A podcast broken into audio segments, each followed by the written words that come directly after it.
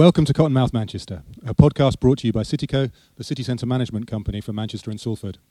I'm Vaughan Allen from Cityco, and I'm here at home, the cinema, theatre, and art space in First Street that only weeks ago celebrated its second birthday. I'm with Dave Moutrey, the chief exec and director of Home.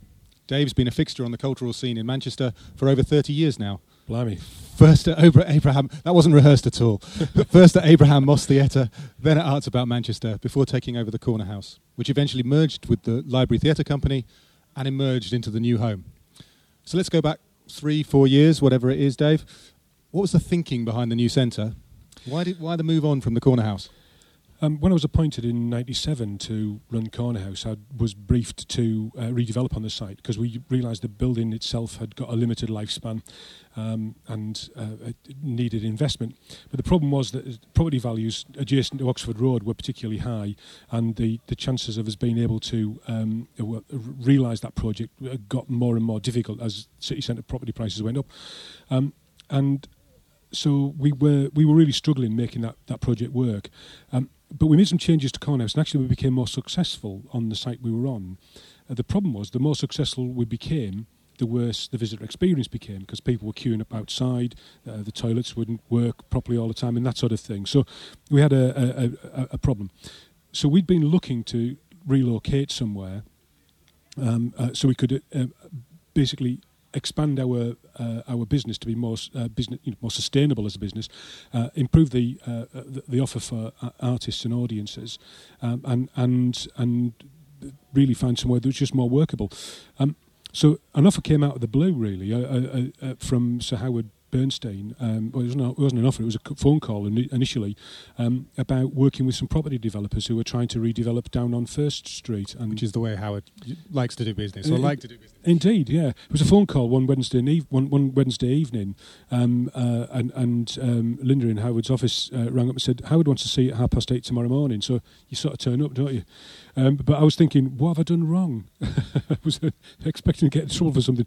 Um, uh, but well, you know, when he found out that we'd got a footfall at Corner House of 500,000 visits a year, um, uh, he knew that we would be uh, an attractive proposition for a property developer who were asked asked uh, developments um, uh, in order to help create a new place. So the, the whole conversation started from there.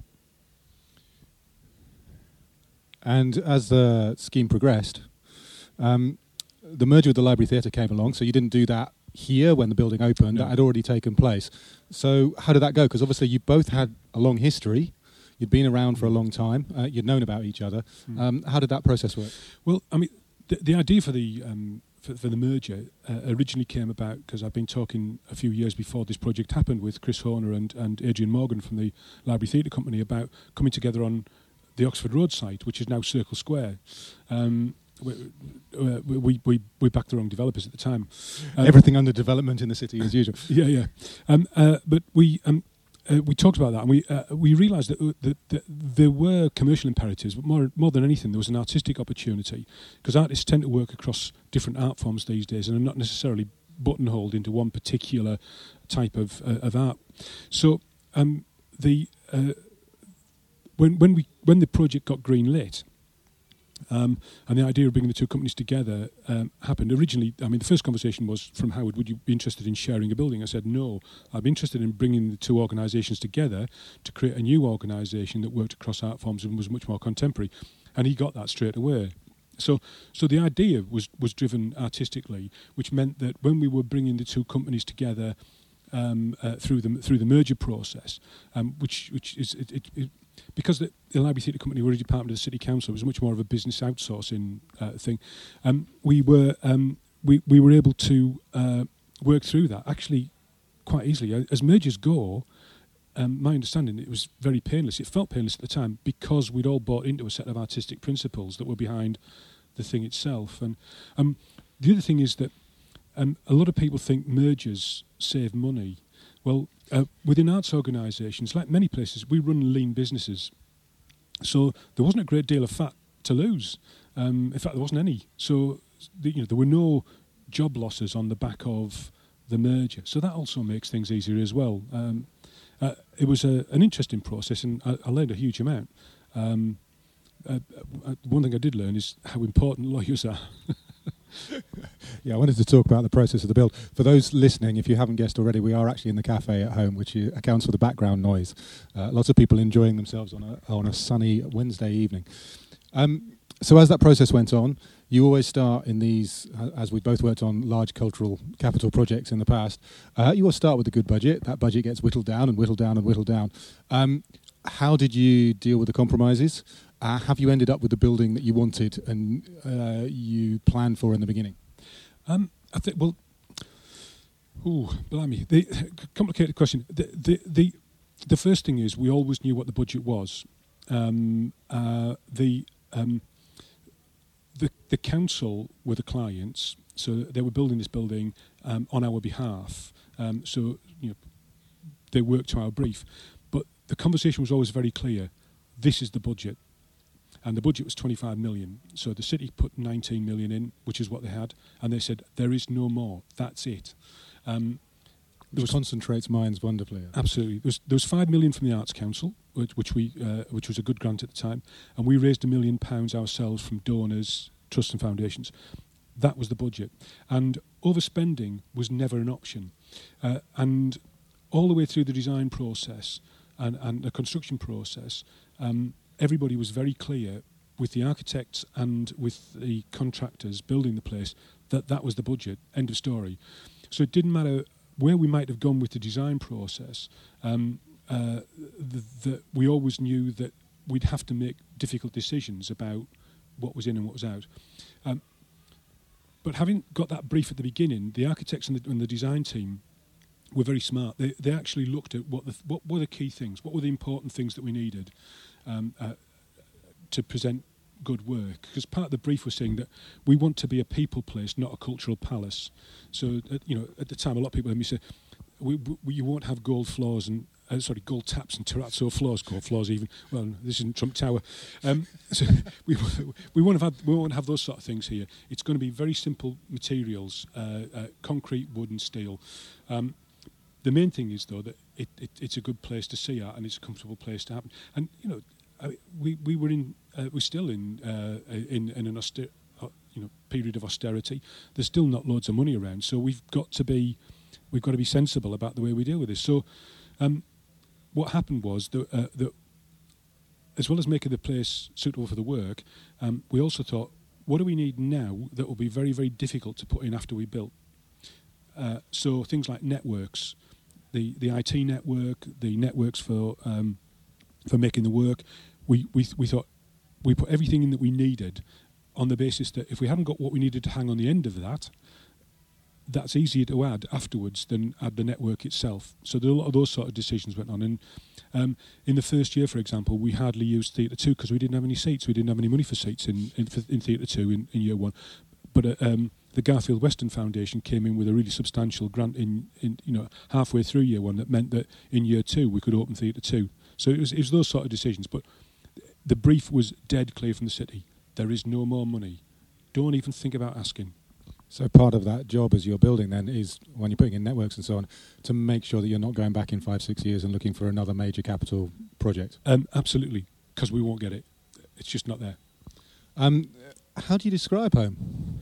How do I describe home? Blimey, um, I, I, I, describe it as a, a, a contemporary art centre that produces mixed work. Um, I, th- I, li- I like the term art centre. I mean, it always brings to mind um, the buildings that still are sustained in market towns up and down the country that put on theatre and usually have cinema, but actually the importance of them as community spaces is is vital. And I guess the Corner House was a massive um, community space, particularly for the student population going up and down Oxford Road, and that was one of the risks. Yeah. Always moving away from that area was: Are you going to get that passing trade? Are your co- commercial activities going to be supported? Are the bar and cafe going to be supported, and so on? Um, do you think two years on, I mean, how have the public responded generally? But but have you built the sort of community? I'll meet you at the corner house. I'll meet you at home that you used to have there. Well, the the the audience response has been beyond anything we could have ever expected. Um, in the run up to opening, I had plenty of four o'clock in the morning moments thinking, oh my God, what have I done? Um, will anybody come? Will anybody come? Um, because there were plenty of people out there saying, no, they won't, because um, it's, n- it's a non area. Um, and But the thing is that, w- that actually that underestimates the people of Manchester. Really, um, they, they um, uh, uh, pe- people are up for um, experiment, they're up for trying new things out. But more than anything, they give you the benefit of the doubt. So if if we got the if, if we got the product right and the people right in the place, which we we worked very hard to do, it was the same people coming down the road, um, then we knew we'd get you know people would come. So first year, um, a million visits. Two years on, we've almost reached two million visits. Uh, people have turned up. Um, there are aspects of what we do where we've had to build a new audience for um, theatre, particularly because we'd sort of lost touch with them a bit by not doing as many shows after moving out the library theatre and, and that sort of thing. But um, on the whole, it's been very good. And as you've seen outside, people are sat outside in, in the sun, um, waiting for the weather to break, and enjoying themselves. Um, waiting for thunderstorms at this, uh, this very moment. I think so. Yeah, yeah. But it, it, it, the, the response has been fantastic, much better than we'd ever hoped. Now there are there will be people out there who who, who say where, um, uh, you know, I'm, I'm reminded of the fact that 30 years after opening, I used to get in taxis in Manchester and ask to go to Cornhouse and they say, "Where's that?" Um, you know, so.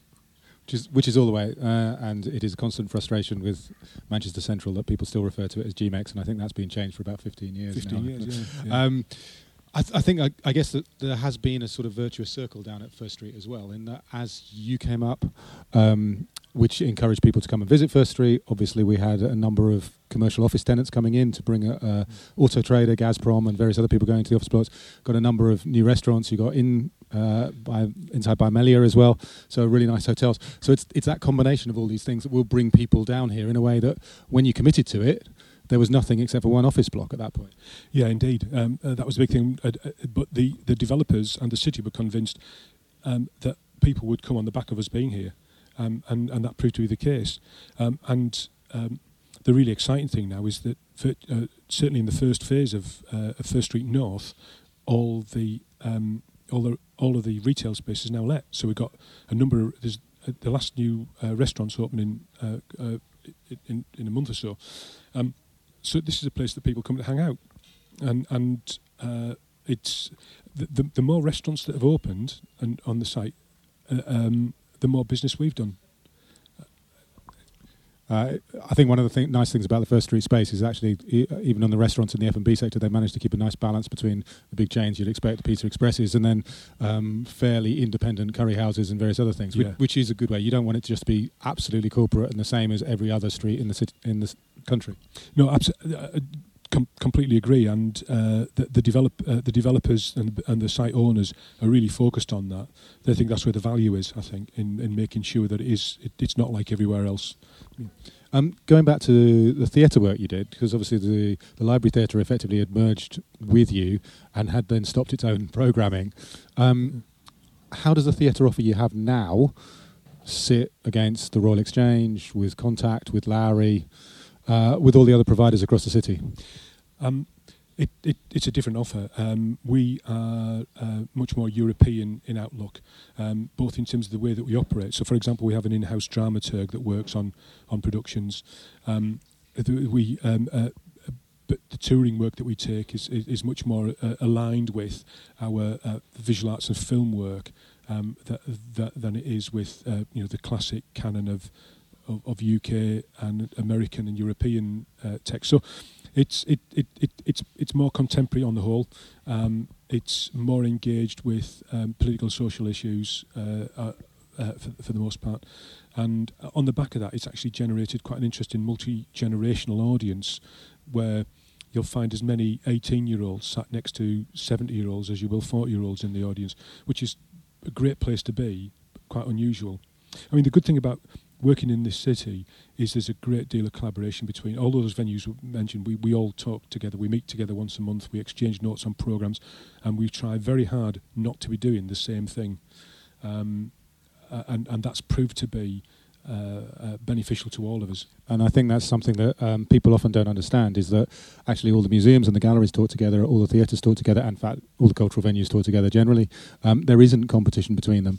Um, and actually, working with retail, working with hotels is something that make everybody within all those different sectors understands they need to work together to, to get that offer right across the city. Yeah, uh, completely. I mean, uh, it'd be wonderful if we'd reach market saturation. We were competing for individual members of the audience. Um, I think we've got a long way to go with that yet. Well, you, I guess you keep growing the audience by actually programming interesting stuff that brings in new people that have never been to theatre before. That's the plan. Um, uh, we we want to not only uh, bring in those audiences, but we also want to work with uh, with, with theatre makers and visual artists and filmmakers who are not from the usual suspects, in order to uh, diversify the range of work that we can see. So that's also an important part of what we do. You know, the whole, whole talent development thing is is a really big part of the organisation's program. So, looking back on the whole process, building home, coming into home, um, was there anything you'd change? Um, I'd give myself a bit longer, uh, um, but then maybe I wouldn't. But you know, the the, um, the, the rate at which this happened was phenomenal. Uh, uh, less than five years from the first phone call to opening. Um, anything anything different? Um, I might have gone for a slightly different configuration of the theatre um, in, in, the early part of the process uh, to give us a bit more flexibility. Uh, theatre, theatre one is a traditional playhouse shape, and I might have made that a, a more of a black box. But do you know, it's fantastic. It's great. Um, uh, that's not a regret. Just I might have done it differently now. How does the building work with all those different things going on? Um, how does the building work? It's a mystery to me. I've got a fantastic operations team. The, do, do, you know we do over 7,000 events and screenings a year? Um, we're open uh, seven days a week uh, from uh, nine in the morning till after midnight. Um, so uh, we, have got a, a, big, flexible team. We were we were very worried about the size of the foyer areas because if, if, if, if, if everything if, if we sell out every event, um, and every every space is full. We were worried that there would be carnage on the stairs as people try. You know, yeah, because the foyer actually isn't that much bigger than the corner house foyer, is it? It's probably double the size, double but given the, the, size of the rest of the building is what yeah. ten times the size. Yeah, well, something to do with the way that it's been designed. So long as we stagger our intervals, um, uh, we've never had a massive problem with uh, with the, you know, the foyers working. So that's all been fine. Um, the uh, the other thing is, I remember uh, uh, going through the design period. I said, "We've got far too many toilets. It's going to cost us." Never have too many toilets. You know that. Uh, well, actually, we've actually got enough. Um, we haven't got too many, but we've definitely got enough. Um, so that, that that's been a, a, a massive relief, excuse upon. Um, but you know that's that's that's worked all right. Um, so there's there's lots about the building that, that's that's worked really well. Um, and in terms of commercial activities, which obviously provide a major revenue stream, uh, again, you and I have worked with a building where um, if you wanted to have an evening event, then you had to be absolutely quiet and closing down the galleries from mid afternoon. Um, so you had one or the other as a solution. Mm. Um, have you managed to fit in the commercial activities around all the creative programming? Yeah, very definitely. I mean, we've uh, uh, the private hires for, for things like uh, weddings, bar mitzvahs, uh, funerals. I'll say that, say that again.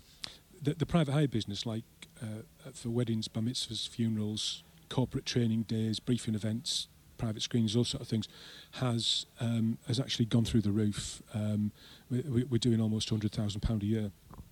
Uh, doing almost hundred thousand pound a year on in, in, in that business.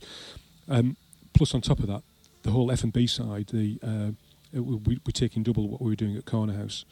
Um, so, so that's which presumably you didn't really expect. Um, we didn't expect that. No, uh, uh, none of us expected that. Um, and in fact, it, it, took us a little while to get our head around how we service that. So, when, for example, when we um, when we have a theatre performance on in Theatre One, um, we will uh, we, we, recommend people book a table um, because we know how many t- how many tables we can service in that short gap from six o'clock to seven thirty start, um, because we got it wrong in the first few weeks. Without you know, with a, full restaurant of two hundred and fifty people all wanting a pizza at the same time, or something else. And of course, the kitchen's not built for that. It's built for a staggered service over a period of time. So we, we stagger the bookings when people, you know, and all that sort of stuff. So the systems are in place now. We know how to do that. Uh, I remember going for a meeting. I can't remember what it was about at the Royal Opera House once, um, and and it was before a performance that evening, and everybody was already pouring out the champagne, which they then put cellophane over the top of for the interval drinks, and it's like that's not quite the experience that I think people are expecting that they're going to have.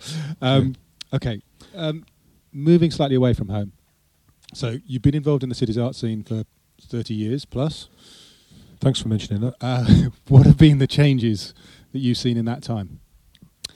Um, the major ones. the major ones.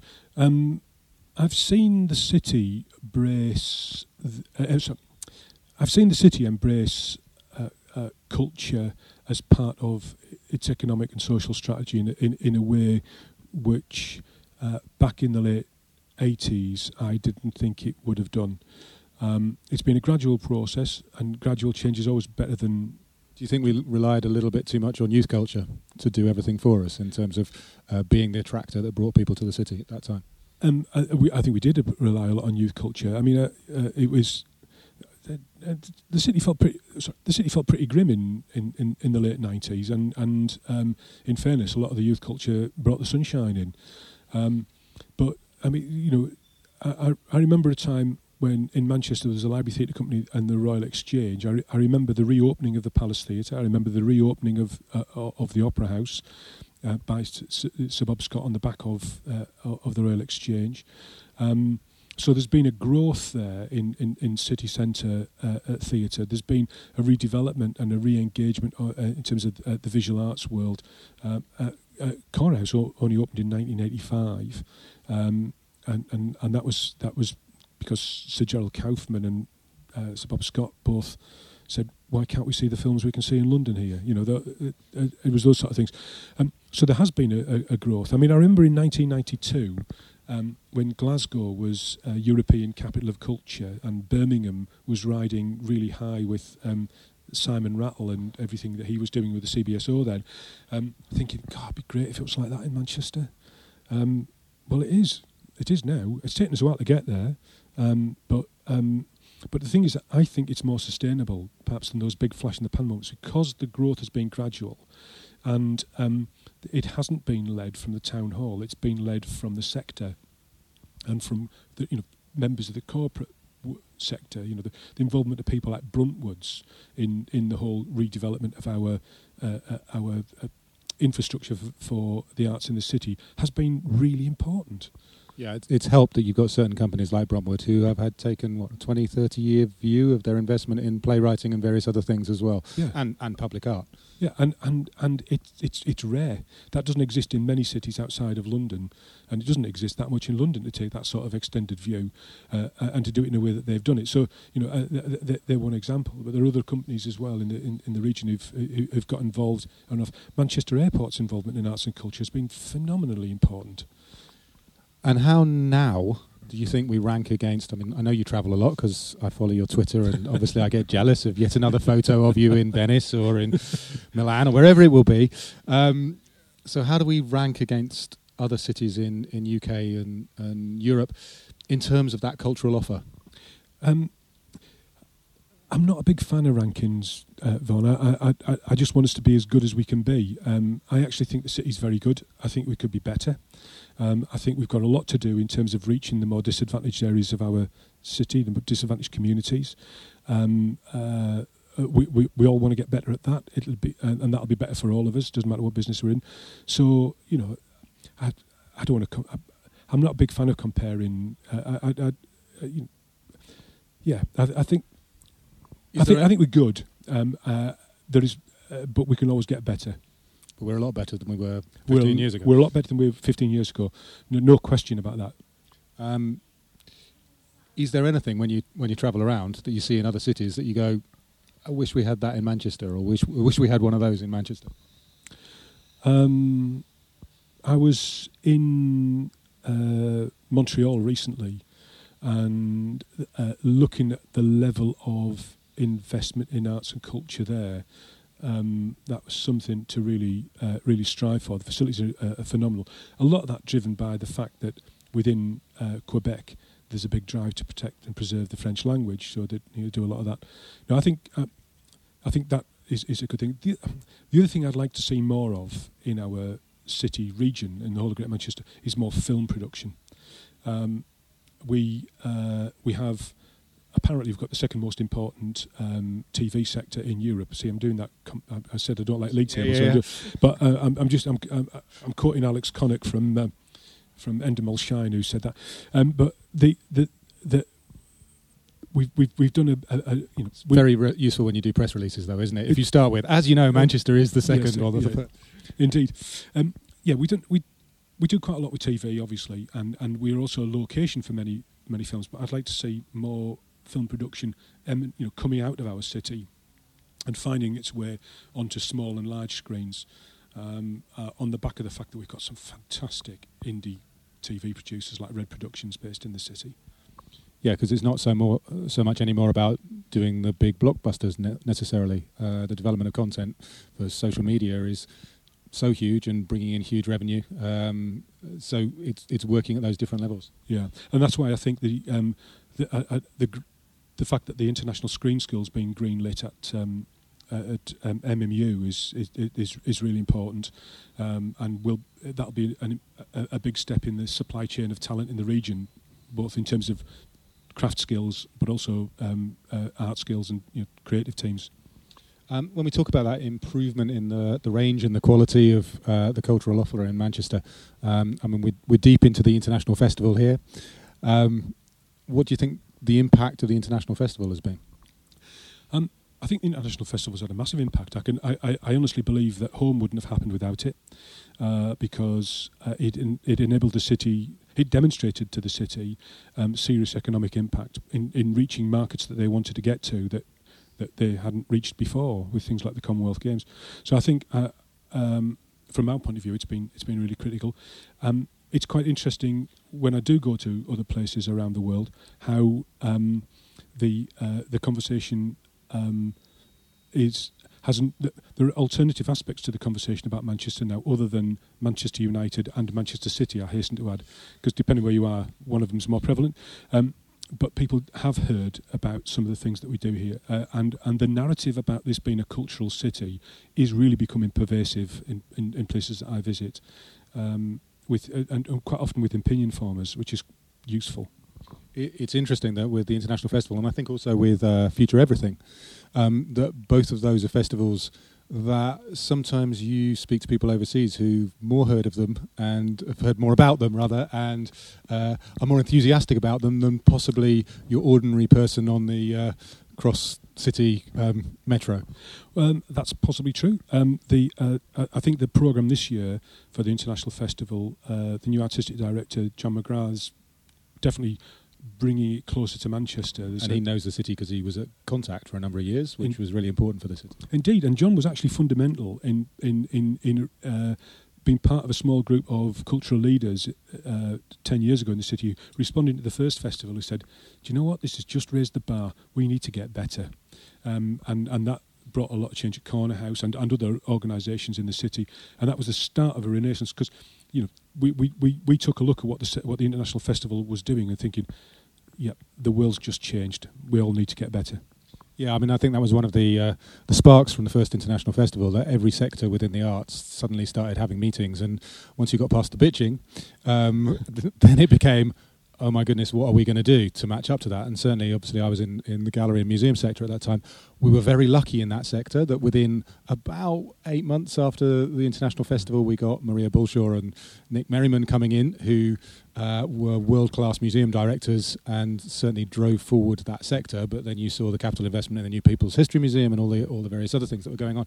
Um, so, as a catalyst and as a challenge to everybody else in the city, I think one of the things at the time was a lot of people looked looked at the festival, had a bit of a whinge about what was being requested of them if they were using the space, but actually, it was then a no, we can't do that. We're going to have to live up to this, and, and how are we actually going to improve? Yeah, absolutely. We, uh, uh, we at, at, at at the time, we, we, we looked at it and said, well, we can either moan about this, or we can actually make work that's good enough to get in it, and and, and that's that's the route to improvement. So every every so often, the tectonic plates need to shift, don't they?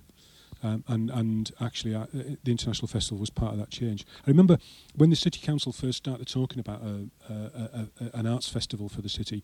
Um, I was amongst a, group of artistic directors from arts organisations in the city. We all said, "Oh God, no," because they said we need a festival like Edinburgh.